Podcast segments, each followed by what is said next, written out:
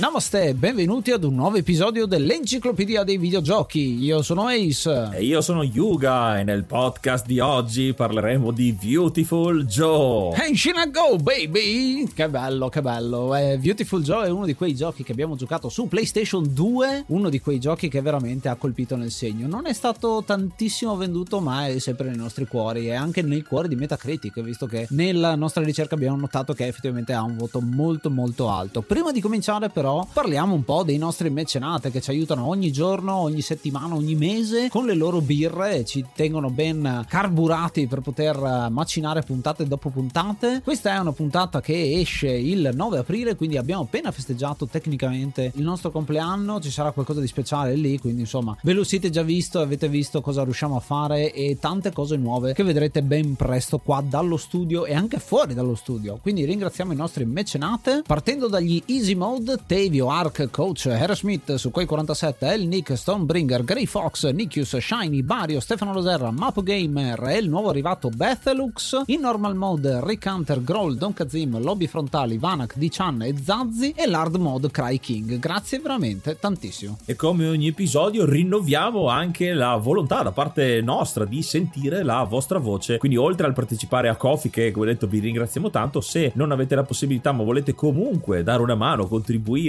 all'Enciclopedia dei Videogiochi, potete farlo lasciandoci il vostro vocale con aneddoti, con curiosità, con dettagli che magari non sono stati detti negli stessi episodi, e le vostre voci diventeranno parte integrante dell'episodio del quale parlate, quindi un'enciclopedia che si espande come dovrebbe essere, con dettagli sempre nuovi in modo da essere sempre fresca, con grazie proprio a voi. Quindi grazie a tutti quanti, parliamo un po' di questo Viewtiful Joe, la nostra esperienza, diciamo come l'abbiamo giocato. È uno di quei giochi che abbiamo giocato insieme dopo pochissimo tempo che siamo ritornati a vivere nella stessa stanza, perché prima eravamo in stanze separate, quindi quando abbiamo cominciato a dormire insieme eccetera giocavamo la sera con questo gioco e con la PlayStation due, quindi ce lo siamo goduto, ce lo siamo spolpato. Sicuramente l'abbiamo finito sia io che te al tempo, l'abbiamo finito anche recentemente per preparare questo gioco. Io ho provato la modalità più difficile, che è molto difficile, ci sono dei gameplay che se volete potete trovare fatti molto bene che vi mostrano tutti i segreti di questo gioco. Questo gioco è particolarmente difficile e mi ha dato un po' la sensazione di essere un arcade mangiamonetine, che però ha un senso in questo caso, anche se non lo è effettivamente un mangiamonetine,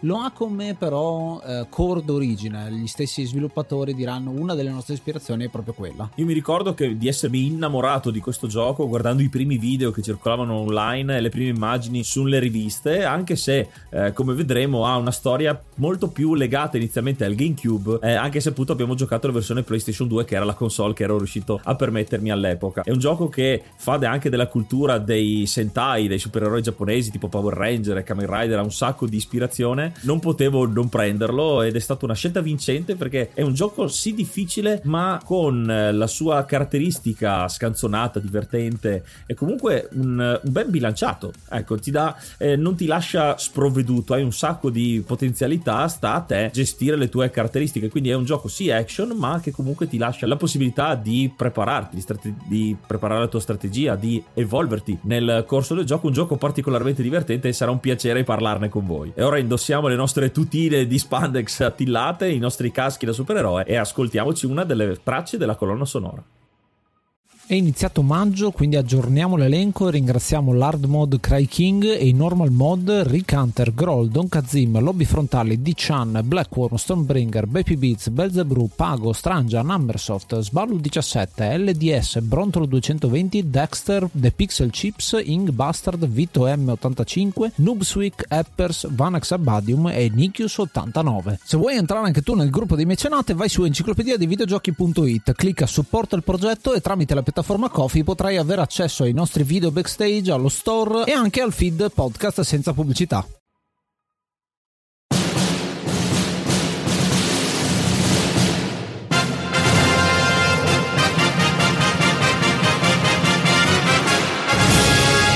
gioco di oggi è Viewtiful Joe, un gioco del duemilatré sviluppato dal Capcom Production Studio quattro, poi rinominato Viewtiful Team, poi andrà a divenire quello che è Clover Studio, che si occuperà del porting per PlayStation due di questo gioco e successivamente anche del seguito. Pubblicato ovviamente da Capcom, è uscito inizialmente su GameCube e poi per PlayStation due. La cosa molto particolare di questo gioco sta proprio in questo, le piattaforme per il quale è uscito. C'è una storia molto interessante. Viewtiful Joe è uno dei cinque giochi famosi Capcom Five, che si ripromettevano di essere una rampa di lancio per il GameCube, per lanciare questo GameCube dopo anni in cui Capcom non aveva praticamente più fatto nulla con Nintendo, nonostante una partnership molto succosa, molto molto proficua. Sì, e anche di lunga data, perché Capcom e Nintendo collaborano veramente da tanto tempo. Stiamo parlando di terza e quarta generazione, quindi N E S e Super Nintendo con Mega Man, con tanti titoli. Questo connubio insomma tra le due aziende giapponesi c'è sempre stato, e poi ad un certo punto c'è stato un allontanamento quando è uscito il Nintendo sessantaquattro. Questo perché? Perché Capcom aveva voglia di fare cose, di utilizzare la tecnologia nuova che erano i C D.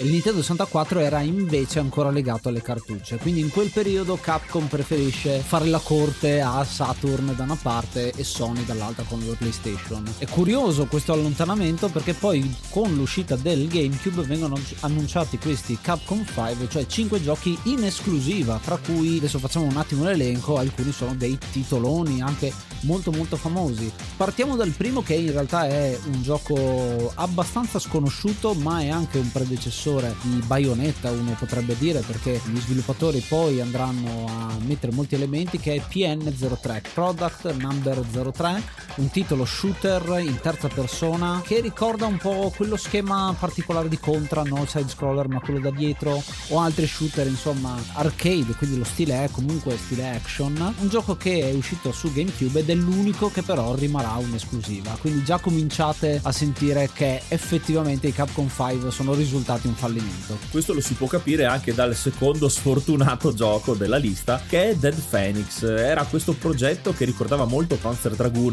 infatti prendeva molti elementi con questo shooter in tre D dove il personaggio non era a cavallo di un drago ma era proprio una persona alata che andava a combattere questi mostri giganteschi. Ci sono dei video che sicuramente riuscirete a trovare online. Questo gioco però alla fine non, è, non ha visto la luce della pubblicazione, e quindi in realtà i Capcom Five sono Capcom quattro, perché questo gioco non ha mai visto la luce, e questo è un altro chiodo un po' su quella bara purtroppo de, di questo progetto commerciale. Tra l'altro Dead Phoenix, che Capcom non ha mai detto di aver cancellato, quindi è una cosa che è ancora nell'aria, chissà, è ovviamente cancellato il progetto e Capcom non ha mai rilasciato però una frase che dica esattamente quello che è successo. Cosa interessante è che però non sono tutti quanti insuccessi, ma uno di questi Capcom Five è Resident Evil quattro, uno di quelli che è considerato il più figo di tutti, perché esce dopo la trilogia ottima su PlayStation. Il quattro è un passo ulteriore, è considerato da molti il migliore, una svolta action rispetto a quelle che erano le origini, però è quello che è considerato il più famoso di questi cinque titoli. Quando viene annunciato per GameCube è quello che sicuramente fa alzare più manine delle varie riviste di settore, che dicono: ma come, un'esclusiva Resident Evil quattro? Stiamo parlando veramente di un'esclusiva? È un po' un precursore di tanti altri I P che diventeranno esclusiva. Faccio due esempi eh, su tutti, God of War e Halo ad esempio, due serie che sono molto legate alla console e caratterizzeranno quelle che sono le generazioni successive. Qui Capcom nella presentazione di questi giochi si trova anche un po' spiazzata, perché come appena citato, incalzati dalle domande delle riviste ma del pubblico su questo Resident Evil quattro come esclusiva GameCube, inizialmente presi dal, in un certo senso dal panico, dicono sì, e saranno solo una esclusiva GameCube, poi però smentendo poco dopo e invece dicendo che invece sarebbe uscito appunto per anche la console Sony, per la PlayStation due. Questo è già un duro colpo ancora prima dell'uscita, perché sapendo già che sarebbe uscito eh, anche per la versione per la PlayStation, ha diminuito di molto ovviamente le vendite del GameCube, che si prometteva invece di portare alle stelle. Un altro gioco, il penultimo gioco di questa lista, è Killer sette, ed è particolare perché nonostante sia stato supervisionato da Capcom, in realtà è l'unico gioco che non è stato fatto proprio dalla Capcom, ma lo sviluppo viene lasciato a Grasshopper Manufacture, guidata da un certo Suda cinquantuno, Suda Goichi, che proprio con questo gioco si farà vedere e poi farà la fama dei suoi giochi un po' particolari, un po' di nicchia, che tanti eh, conosciamo ed amiamo. È un gioco che anche in questo caso non fa il botto, perché è comunque un gioco di nicchia molto particolare, molto artistico, ad avanguardia, all'avanguardia, che ovviamente non è magari adatto per il pubblico casual, il pubblico della maggiore. È un grande gioco che però da solo non riesce a eh, ribaltare eh, le sorti del GameCube. E alla fine però arriviamo anche al gioco di cui parliamo in questo episodio, è Viewtiful Joe, dove tutte quante le personalità si mettono insieme. L'unico è Suda cinquantuno, che appunto è a parte dedicato a Killer sette, ma in realtà questi Capcom Five sono un'idea eh, in cui c'è dietro la mente di Shinji Mikami, ovviamente in questo caso, che in questo momento è veramente famoso grazie proprio a Resident Evil e a tanti altri titoli e ai suoi amici, uno direbbe, perché eh, Mikami conosce Hideki Kamiya, ovvero la mente che sta dietro a Devil May Cry di cui abbiamo parlato, e anche Hatsune Inaba, che diventerà quello il produttore dello stesso Viewtiful Joe e poi capo di Clover Studios. Interessante perché tutte queste menti si mettono insieme e forse Viewtiful Joe è quello che ha più mani all'interno di questo titolo, perché c'è la direzione artistica di Kamiya dentro e si vede bella pesante, ovviamente ci sono le citazioni anche dello stesso Devil May Cry, ma anche degli elementi che poi ritroveremo in Bayonetta, e quindi le citazioni e le reincorporazioni ci sono e non sono attaccate su con lo scotch, ma sono delle belle citazioni all'interno del gameplay. E quindi nasce questo Viewtiful Joe dalle più grandi aspettative, perché l'inizio è proprio Mega Man. Abbiamo parlato prima di Mega Man come il grande successo del connubio Nintendo Capcom, e effettivamente si vuole ricatturare quell'essenza di gioco action, di gioco platform, di gioco arcade anche da un certo punto di vista, anche se effettivamente non lo è, ma comunque il discorso del provare, riprovare, il discorso di dare un gioco difficile che abbia tanta rigiocabilità e tanta voglia di superarsi, e ovviamente quello che è l'elemento supereroe, no? il, il fatto che Mega Man è comunque un supereroe della Nintendo. L'idea è anche quella di richiamare un po' i classici arcade del passato, della serie dei beatmap, dei picchiaduro a scorrimento, con la possibilità di giocare in cooperativa. È una idea iniziale che poi viene presto abbandonata nel momento in cui vengono introdotte le meccaniche principali di gioco, che sono impossibili da usare in più personaggi in cooperativa, proprio perché quando le usa una persona, uno dei due giocatori, danno fastidio all'altro. E stessa cosa, verrà poi scelto un piano bidimensionale che poco si presta, diciamo, ad eh, giocatori, a più di un giocatore. L'esperienza single player diventa quindi il focus dell'intero progetto e pian piano si costruiscono le basi di questo Viewtiful Joe. Io la vedo un po' come la ricerca di una nuova mascotte da proporre, da farla diventare punto focale o comunque personaggio riconoscibile per la Nintendo e per questo GameCube, e in un certo senso ci sono riusciti, perché Viewtiful Joe in realtà rimane comunque un personaggio molto amato e ne abbiamo conferma ritrovandolo come cameo in altri giochi. Lo vediamo addirittura nella serie di Marvel vs Capcom e anche la sua apparizione come cameo in giro.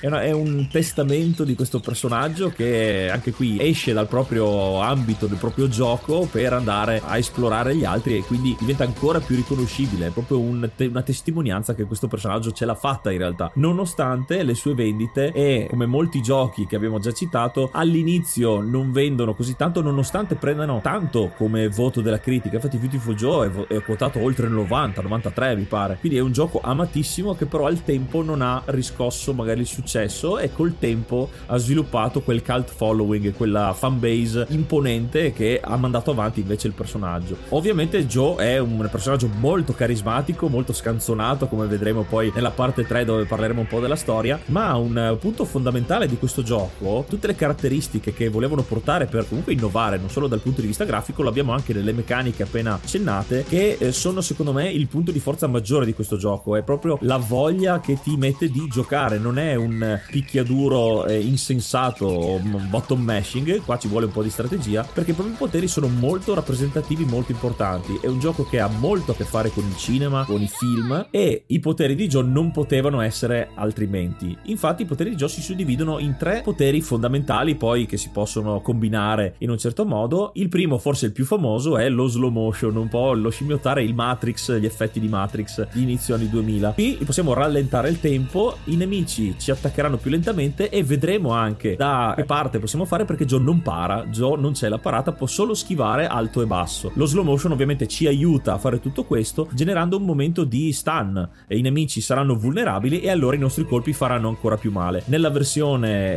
eh, durante lo slow motion ovviamente siamo anche molto più cinematografici, le mosse sono molto esagerate da supereroe e ci faranno fare molti più punti combo che serviranno anche per i punteggi a ogni fine livello. Il secondo potere invece è l'opposto, è il fast forward, è l'accelerazione del tempo, che serve a Joe per per fare le combo molto più velocemente, per colpire molto più forte, e poi con gli upgrade anche a generare delle immagini residue un po' da ninja che vanno a colpire anche i nemici eh, attorno allo schermo. Quindi è un, una strategia, il migliore difesa è l'attacco, in questo caso teniamo a bada tutti quanti. Il terzo potere, forse quello più malleabile dal punto di vista di giocabilità, è lo zoom. Ci sarà letteralmente uno zoom, quindi si avvicina all'immagine, noi siamo, apparemo più grandi e le mosse che faremo saranno molto più forti. La cosa interessante è che nello zoom puoi anche usare il potere dello slow motion e del fast forward, aumentando ancora di più la potenza distruttiva. Ovviamente ti toglie la visibilità del resto dello schermo, quindi è un po' sta a noi decidere il momento giusto per usare lo zoom, perché comunque i colpi arriveranno da fuori e quindi utilizzandolo nei momenti più corretti faremo il massimo dei danni senza riceverne a nostra volta. Il tutto è gestito perfettamente con quello che è il controller sia del GameCube nativo che quello PlayStation, perché sono i grilletti dietro, il grilletto di sinistra per tornare indietro, in questo caso rallentare il tempo, e il grilletto di destra per, come se fosse un telecomando, per andare avanti veloce.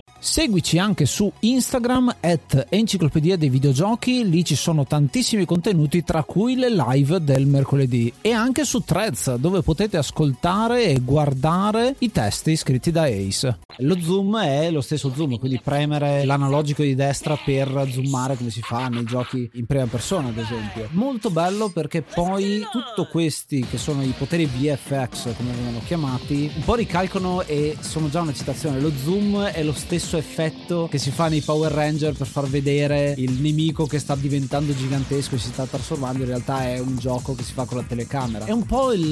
l'idea di questo gioco di essere cinematografico viene rispecchiato nel gioco, perché ad esempio tutto è fatto con una tecnica che si chiama cel shading, è uno dei primi giochi insieme a Wind Waker che è coevo a implementare alla perfezione questa tecnica che mescola modelli tre D con in realtà poi una pittura che assomiglia molto di più a un elemento artigianale fumetto, con anche delle ombre molto spesse che sono tipiche non dei manga ma piuttosto del fumetto da supereroe americano del periodo. Quindi c'è questo, questa mescolanza tra elementi della cultura giapponese orientale con elementi della cultura occidentale e eh, del periodo nello stesso media, oltre al fatto che quelli che sono i fondali sono spesso fatti da sprite unici che vengono mossi, quindi sembrano proprio dei cartonati, come se fosse un set cinematografico. In tutto questo abbiamo pugno, calcio, salto, quindi cose abbastanza semplici che in questo frangente rendono il gioco molto più simile ad un picchiaduro a incontri, uno direbbe, perché si parla di cancellare il pugno con il calcio per fare delle combo migliori, di stare attenti ai frame. Ci sono tutta una serie di elementi che vi aiutano a parare, anzi a schivare in questo caso, e a fare le combo sempre più forti possibili, che lo rendono molto più simile a quelle che sono le meccaniche che troviamo nei picchiaduro di incontri del tempo. Molto bello, perché il tutto poi è gestito da quello che diceva Yuga prima, un sistema di score che è molto simile a quello di Devil May Cry, dove vengono eh, i punteggi lì sono per episodio, qua sono per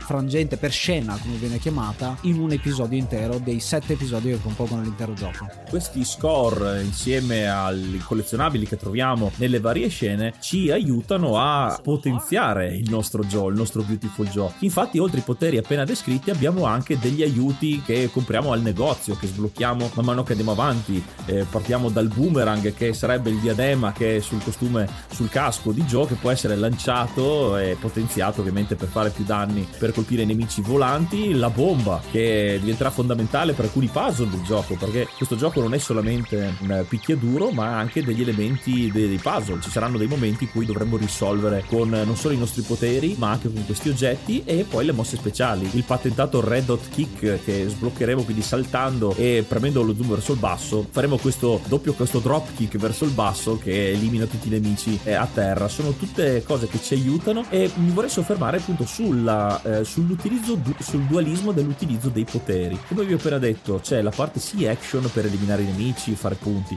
dall'altra ci sono le fasi platform o comunque puzzle dove i nostri poteri fanno da padroni, perché faccio l'esempio più banale, rallentando il tempo ad esempio abbiamo la possibilità di far allargare delle gocce che stanno scendendo da un tubo. Ci saranno delle goccioline, rallentando, andando in slow motion, queste goccioline ci metteranno di più e si formerà un gocciolone grande che avrà abbastanza peso per premere un pulsante o riempirà d'acqua. Velocizzando eh, diventeremo di fuoco, perché andiamo talmente veloci che divampiamo, e questo ci aiuta per resistere all'elemento fuoco. E sono tutte cose molto intelligenti e che danno anche eh, un senso di rigiocabilità, perché non sempre, cioè questo gioco, per quanto poco, ti lascia anche una certa eh, libertà nell'affrontare questi puzzle. Non sempre c'è solo una soluzione e quindi è molto divertente anche provare non solo quello che ci suggerisce il gioco, ma sbizzarrirci ancora di più. E l'ho trovato anche comunque nei combattimenti, perché i combattimenti ti lanciano veramente delle orde di nemici e stare anche il più possibile, cercare di mantenere lo slow motion per continuare a caricare la barra dello slow motion, perché questi poteri fanno parte di una barra che ovviamente si va a consumare, ma facendo più punti e raccogliendo i vari bonus nel livello allunghiamo sempre di più questa barra. Il gioco sta proprio nel continuare la combo infinita continuando a caricarci la barra,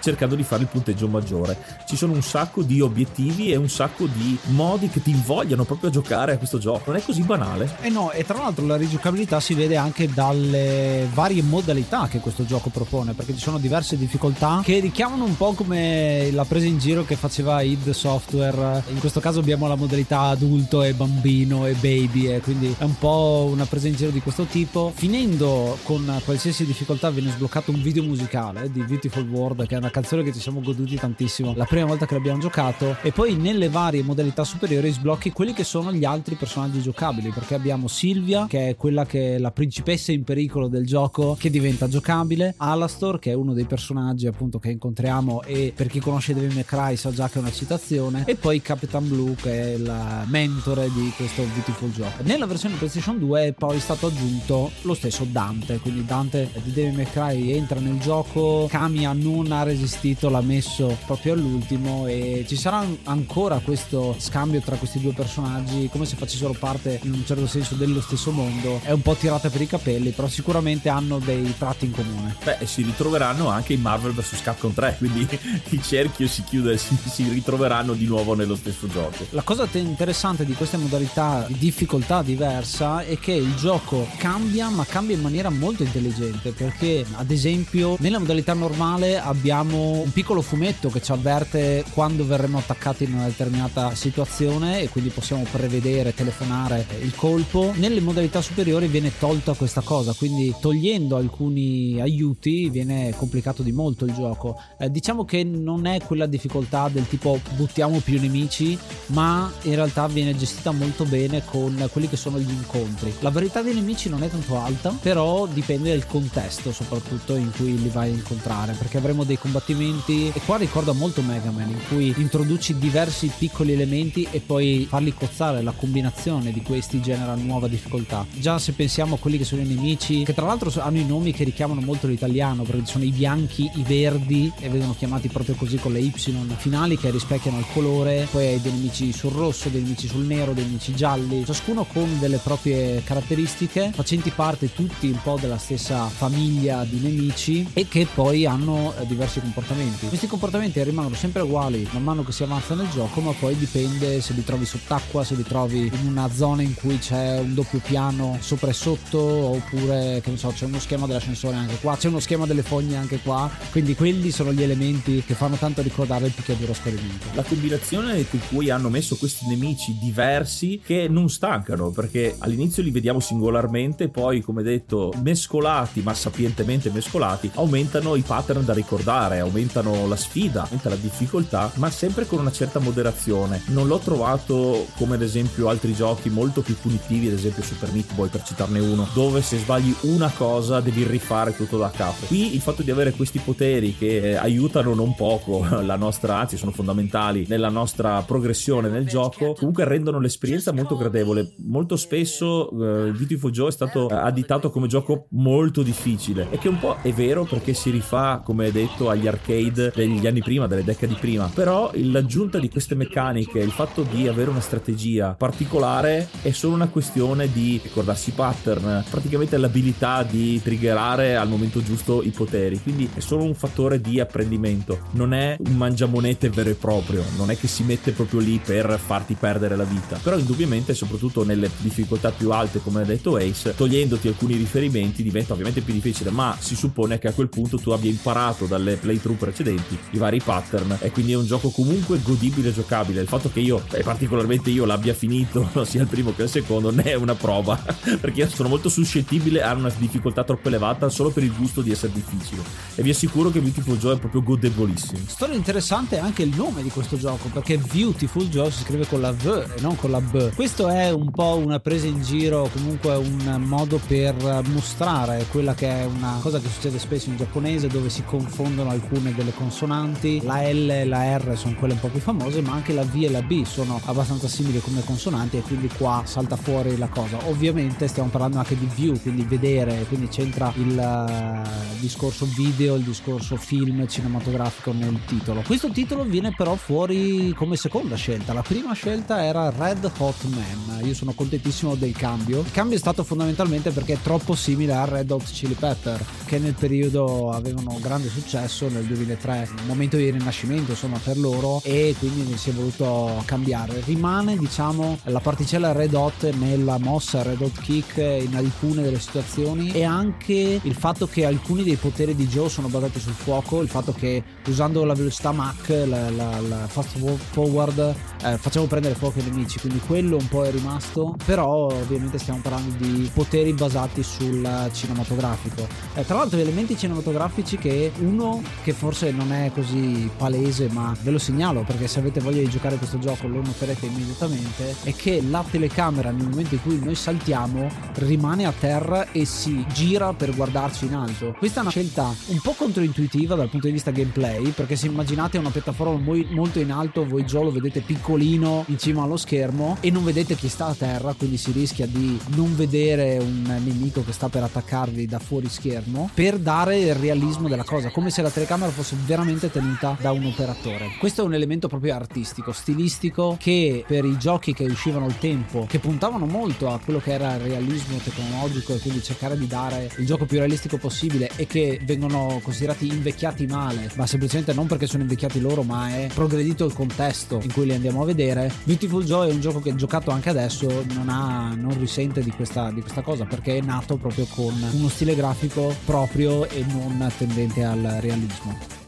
Il fattore di vedere proprio il gioco dal punto di vista di una telecamera è fondamentale e molto coerente con quella che è la storia. Noi siamo Joe, intanto solamente Joe, un appassionatissimo di cinema eh, che è al cinema con la sua ragazza Silvia, dove lui però è più, è più interessato al film che alla povera Silvia, che cerca in tutti i modi di approcciarsi a lui. Stanno vedendo ovviamente un film sui mostri giganti giapponesi, sui supereroi, sui robot giganti, ma succede una cosa che abbiamo visto già in altri film, ad esempio Last Action Hero e altri, che il film esce dalla pellicola. Il cattivo cosa farà? Uscirà dallo schermo per rapire la stessa Silvia, la povera Silvia. Noi lì per lì siamo stupiti e anche però un po' gasati da tutto quello che sta succedendo, perché effettivamente è una scena molto piena di pathos, molto bella. Quando però il robot che sta combattendo questo mostro verrà colpito e uscirà anche lui dallo schermo, una volta guardato ci, ci prenderà e ci trascinerà insieme a lui nel mondo del cinema, quindi Movieland, eh, come si chiama nel gioco. Da lì conosceremo, eh, il povero Joe dovrà ovviamente salvare la bella Silvia, e per affrontare le truppe di Movieland avrà l'aiuto inaspettato di un grande attore, l'eroe dei film che Joe considera il suo mentore, il suo attore preferito, Captain Blue. Vediamo quindi questo supereroe invecchiato ormai, con la panzetta, con, con l'ombelico di fuori, ormai fuori forma, che introduce a Joe in questo mondo, gli dà lui il potere, l'enshin, eh, la, anche lì la scena molto da Power Ranger, da Kamen Rider, eh, dove Joe si trasforma e diventa Viewtiful Joe, e ci dà le prime istruzioni, quindi fa la prima fase tutorial dove ci introduce i vari poteri, e da qui partiamo all'avventura. I sette episodi che compongono questo gioco sono ciascuno segnalato da quella che è la locandina del film che andiamo a vivere, quindi molto bello come è scandito il gioco. Ciascuno di essi ha un boss alla fine e ha questa locandina che richiama sia nel titolo sia nella parte grafica diverse cose. Ad esempio abbiamo The Midnight Thunderboy, che è una citazione chiara a Devil May Cry con il personaggio di Alastor, che appunto è la spada di Dante, così come ad esempio c'è A qualcuno piace Rosso Caldo, Red Hot, eh, che è una citazione di un film famosissimo, ma la locandina ricorda King Kong. Ci sono tante piccole citazioni qua e là, quelli che sono non solamente film action ma anche classici del cinema del passato vero e proprio. È una cosa che ritroviamo sia nel design dei boss sia nel design di quelli che sono i vari fondali, eh, che andiamo ad affrontare sia un po' nel tema generale, perché c'è lo schema acquatico dove tutti quanti gli schemi, il boss è uno squalo, che è una citazione dello squalo, si chiama Gran Bruce, che appunto è il titolo con cui, Bruce è il nome con cui chiamavano il pupazzo che veniva usato nel primo eh, Jaws, e tanto altro. Insomma, è un gioco per uh, i cultori del cinema, però c'è sempre questo connubio anche con la cultura giapponese. Esatto, e lo si può notare dai nemici e dai boss, la differenza delle loro personalità. I nemici base hanno dei loro elementi che li caratterizzano un po', ma eh, più che altro il senso estetico, quindi c'è quello vestito da cowboy e quelli con eh, del portamento diverso, quello alto, quello magro. Invece i boss finali sono quelli effettivamente molto più carismatici, che hanno una personalità ben distinta e ovviamente sono sopra le righe, e questo oltre dimostrato dal loro design eh, grafico, dalla loro personalità, perché i dialoghi che assisteremo nelle, nelle fasi pre-battaglia sono molto accattivanti, e anche nel combattimento stesso i nemici in realtà non stanno mai zitti continuano ad attaccarci, e la loro voce, il loro taunt, le loro frasi di scherno sono anche fondamentali come meccanica di gioco. Quindi quando diranno, mi ricordo nel, nello schema del, del boss dello squalo, Gran Bruce, quando sentiremo la sua voce dire determinate cose, sappiamo che ci sta per fare un determinato attacco. E ribadisco il fatto che il gioco ti dà comunque questi aiuti per ricordarti i vari pattern, e sono molto molto distinti anche un boss l'uno dall'altro. Non c'è mai il senso di già visto, di già combattuto, anche se effettivamente a un certo punto uno dei boss non è altro che una boss rush de, di, eh, di tutti i boss che avremo sconfitto fino a quel punto. Nella versione di pietra sono come questi piedistalli, questi pezzi degli scacchi dei boss che si rianimeranno e dovremo batterli uno dopo l'altro. Questo ricorda molto Mega Man, Rockman, con i vari Maverick da catturare, ad esempio nella, nella versione Rockman, Rockman X ad esempio. Una cosa che, a proposito di citazione di Mega Man, è quando arriveremo al secondo boss, che si chiama Hulk Davidson, quindi altre citazioni anche qua alle moto, al wrestling, al fatto che lui è questo dinosauro col corno da rinoceronte eh, che ci carica. Già solo, solo avere l'immaginario di un rinoceronte ti fa venire in mente l'attacco in carica eh, che ti potrebbe fare, e che mentre si presenta ha questa voce molto stereotipata da nero americano, ma ti dice: ma cosa sei, una sorta di Mega Man? Solo che nella traduzione ha molto più senso, perché non è Mega Man con la M maiuscola, ma è Mega Man, come dire, un gradasso, un, un, un uh, mega uomo proprio, no? E quindi c'è una citazione, ma è integrata bene nel testo. Quindi queste cose continuano a esserci, così come il boss del primo schema, invece, tornando indietro, che è Charles terzo, un vampiro, un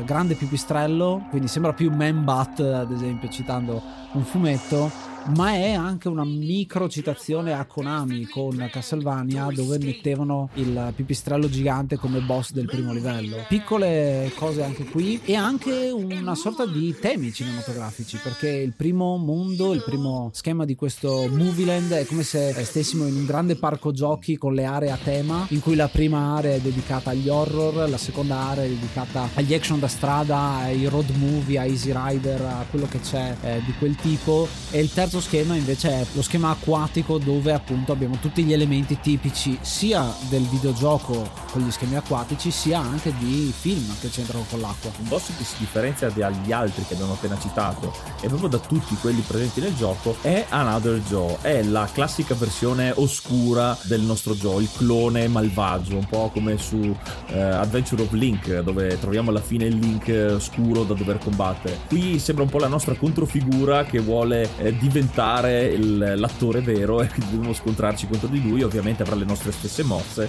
Molto bella anche la sua, la sua locandina, che ricorda un po' particolarmente Caccia Ottobre Rosso. Infatti in questo livello ci sono anche i sottomarini. È sempre molto ben curato l'elemento visivo, e è sempre il, la citazione al cinema. Questo gioco non, non dovevo fare una puntata intera solo per tutte le citazioni cinematografiche e videoludiche che ha questo gioco, e tutto questo tema ci accompagna fino alla fine. Prima però dell'ultimo livello devo fare una piccola parentesi su eh, il boss Fire Leo, quello considerato forse quello più tedioso e difficile, perché non è tanto, non ha tanta energia, nel senso, una volta che riusciremo a colpirlo effettivamente basteranno due o mi pare o tre volte al massimo, con le nostre combo al massimo. Quello che è difficile e particolare di questo boss è che prima di poterlo colpire e farlo stordire effettivamente con lo slow motion, dovremo schivare un'infinità di colpi e memorizzarci diverse pattern che che varieranno anche in vari momenti del combattimento, quindi non sarà molto facile ricordarsi tutto. È un boss considerato effettivamente quello più fastidioso del gioco, sono abbastanza d'accordo, però è solo uno tra i sette boss, che in un certo senso ci sta anche, il forse il nemico più forte subito prima dello schema finale, dove ci rendiamo conto di essere diventati ormai fortissimi perché dopo averlo battuto abbiamo un'abilità non da poco e quindi possiamo affrontare abbastanza sicuri l'ultimo episodio, che anche qui non si risparmia come colpi di scena e pathos, come giustamente non può mancare come l'ultima parte dei film. Ecco, prima di passare alla parte spoiler in cui vi racconteremo proprio quest'ultimo, eh, ci tenevo a citare una cosa che ha detto Yuga: arriviamo veramente forti nel finale di questo titolo, il mercato che c'è, possiamo trovare, ci offre immediatamente tutto da poter comprare, ovviamente con il grado di, di soldi che costano, che non è eh, tutto accessibile subito semplicemente perché non avete guadagnato abbastanza. Però nei successivi playthrough, se siete bravi, potete accumulare prima monete da poter spendere subito per le mosse migliori, quindi è un bilanciamento che uno si può fare del gioco e che ho trovato molto interessante. C'è un'arma potenziamento che forse è più di tutti quello che cambia veramente le sorti del gioco, che è la possibilità di ricaricare più velocemente il trigger, quello che viene chiamato il V F X Turbo Charger, che raddoppia il ratio di ricarica della nostra barra e quindi possiamo usare più combo più velocemente. E forse quello che abbassa notevolmente la difficoltà, perché avete già imparato insomma alcune delle mosse, è una di quelle cose che viene anche tolta nelle varie run che si fanno, le speedrun del gioco, tipo non puoi usare questo tipo di meccanica perché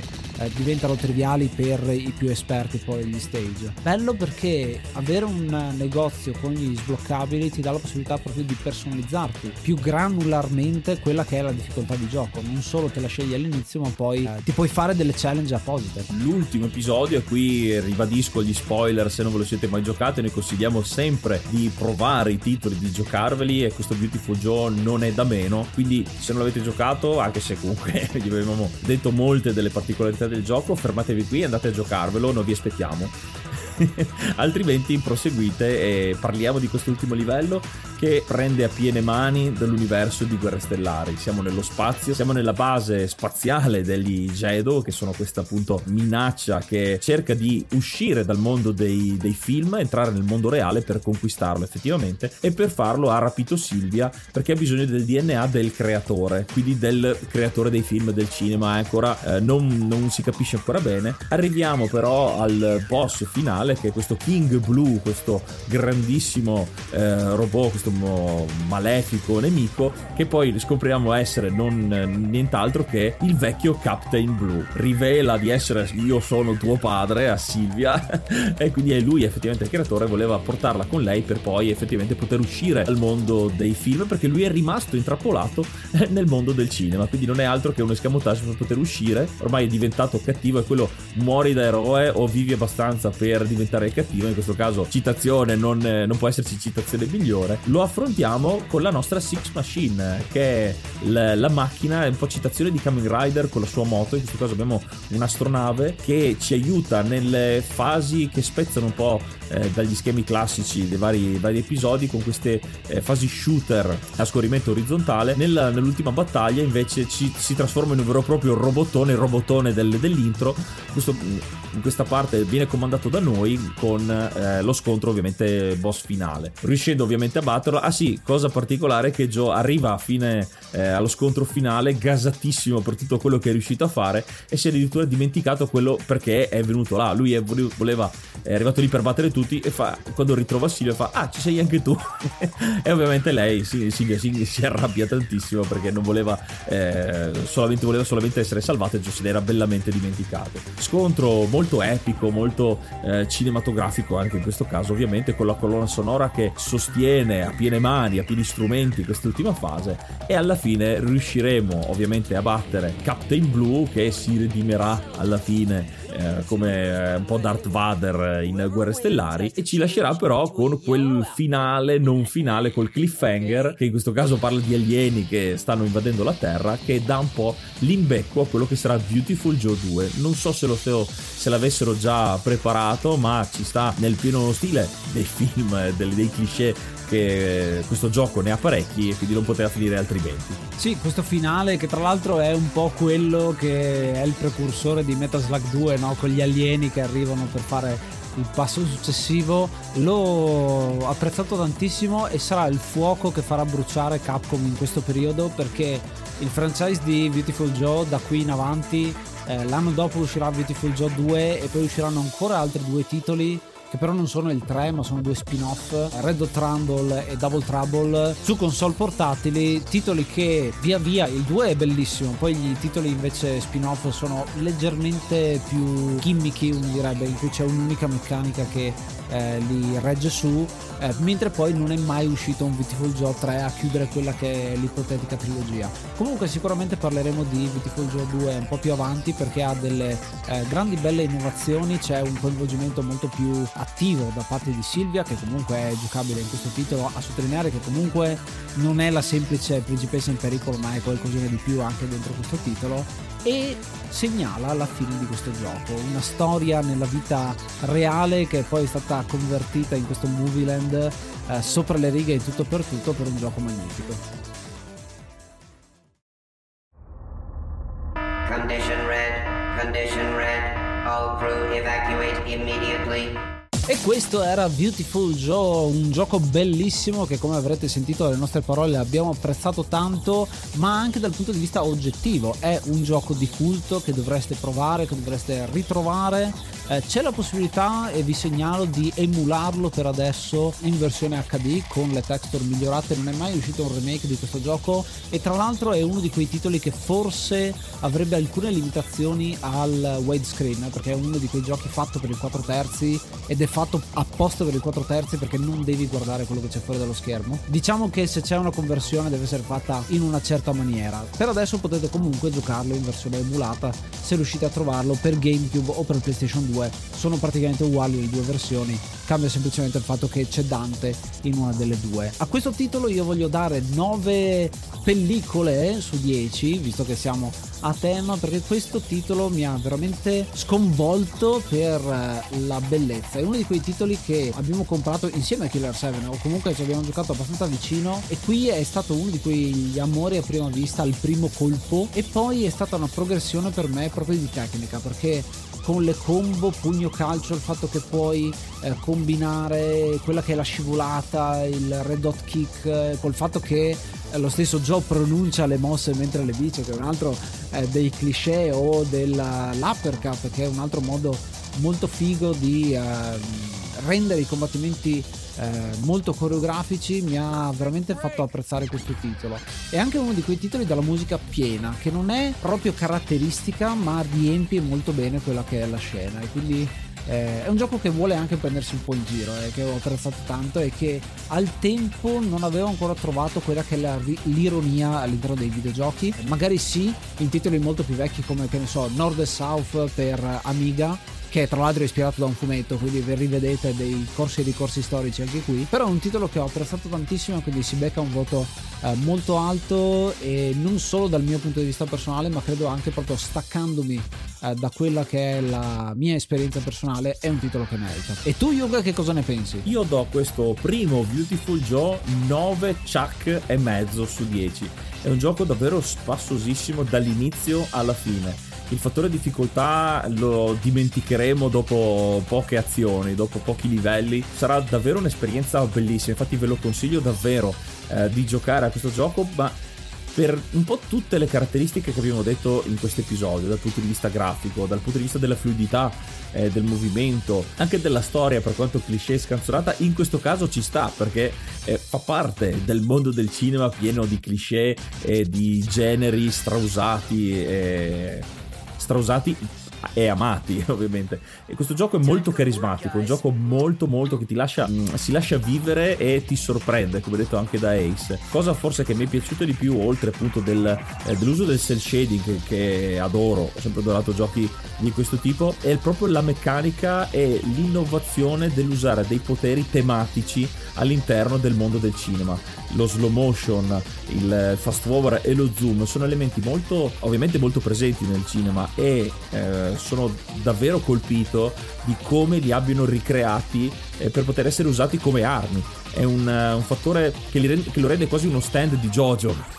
E a proposito di JoJo, lo stesso Kamiya è un fan di JoJo e forse lo troviamo anche come citazione, perché in JoJo è uno dei pochi fumetti che ha quel tipo di ombre rappresentate da arati che ricordano un po' il cel shading, si presta. Infatti anche uscirà un gioco di JoJo, della quinta serie di JoJo, che sfrutta proprio a suo modo il cel shading, quindi è molto legato, e ovviamente essendo JoJo uno dei miei fumetti preferiti non posso far altro che apprezzare ancora di più queste tematiche. Dicevo, i poteri sono la parte più interessante proprio per questa inventiva, questo uscire dagli schemi, effettivamente trovare un qualcosa che c'entra e adattarlo per creare questo gameplay nuovo, fresco e estremamente interessante. Vi fa fare le risate, vi tiene incollati anche per lo stupore di questa inventiva, e ovviamente anche dal punto di vista grafico è molto accattivante, molto colorato. Forse l'unica pecca che non gli do, ecco, diciamo simbolicamente non gli do dieci, è per il terzo titolo mai uscito della trilogia, quindi la storia di Viewtiful Joe al momento è un capitolo con un cliffhanger, quindi una trollata incredibile, una storia che non è effettivamente completa. Speriamo che un domani, con i, nel, nell'epoca in cui viviamo dei remake, dei remake, eh, riescano, magari Capcom faccia un pensierino e cerchi di far uscire magari con una riedizione dei primi due giochi per presentare anche questo terzo. nove e mezzo di incoraggiamento. Esatto, come se non fosse abbastanza alto.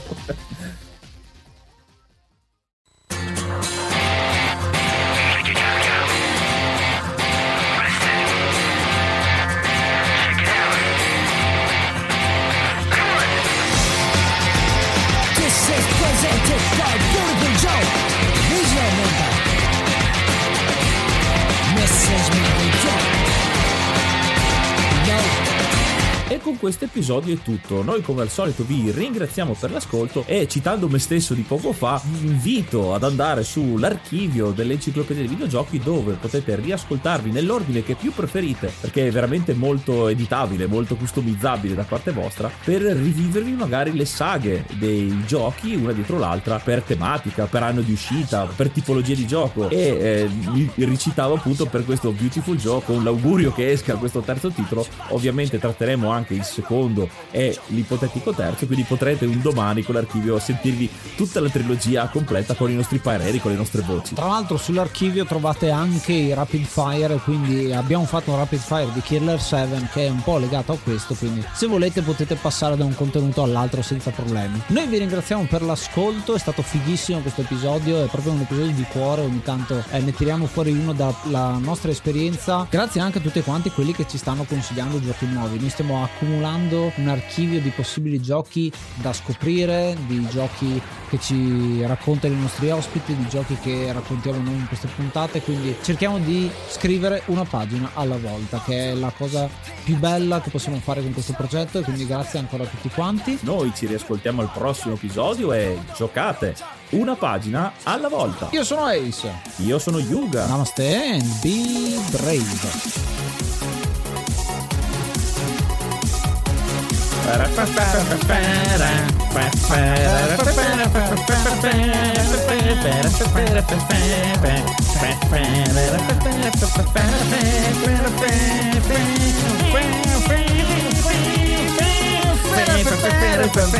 le team, stavo cambiando cosa.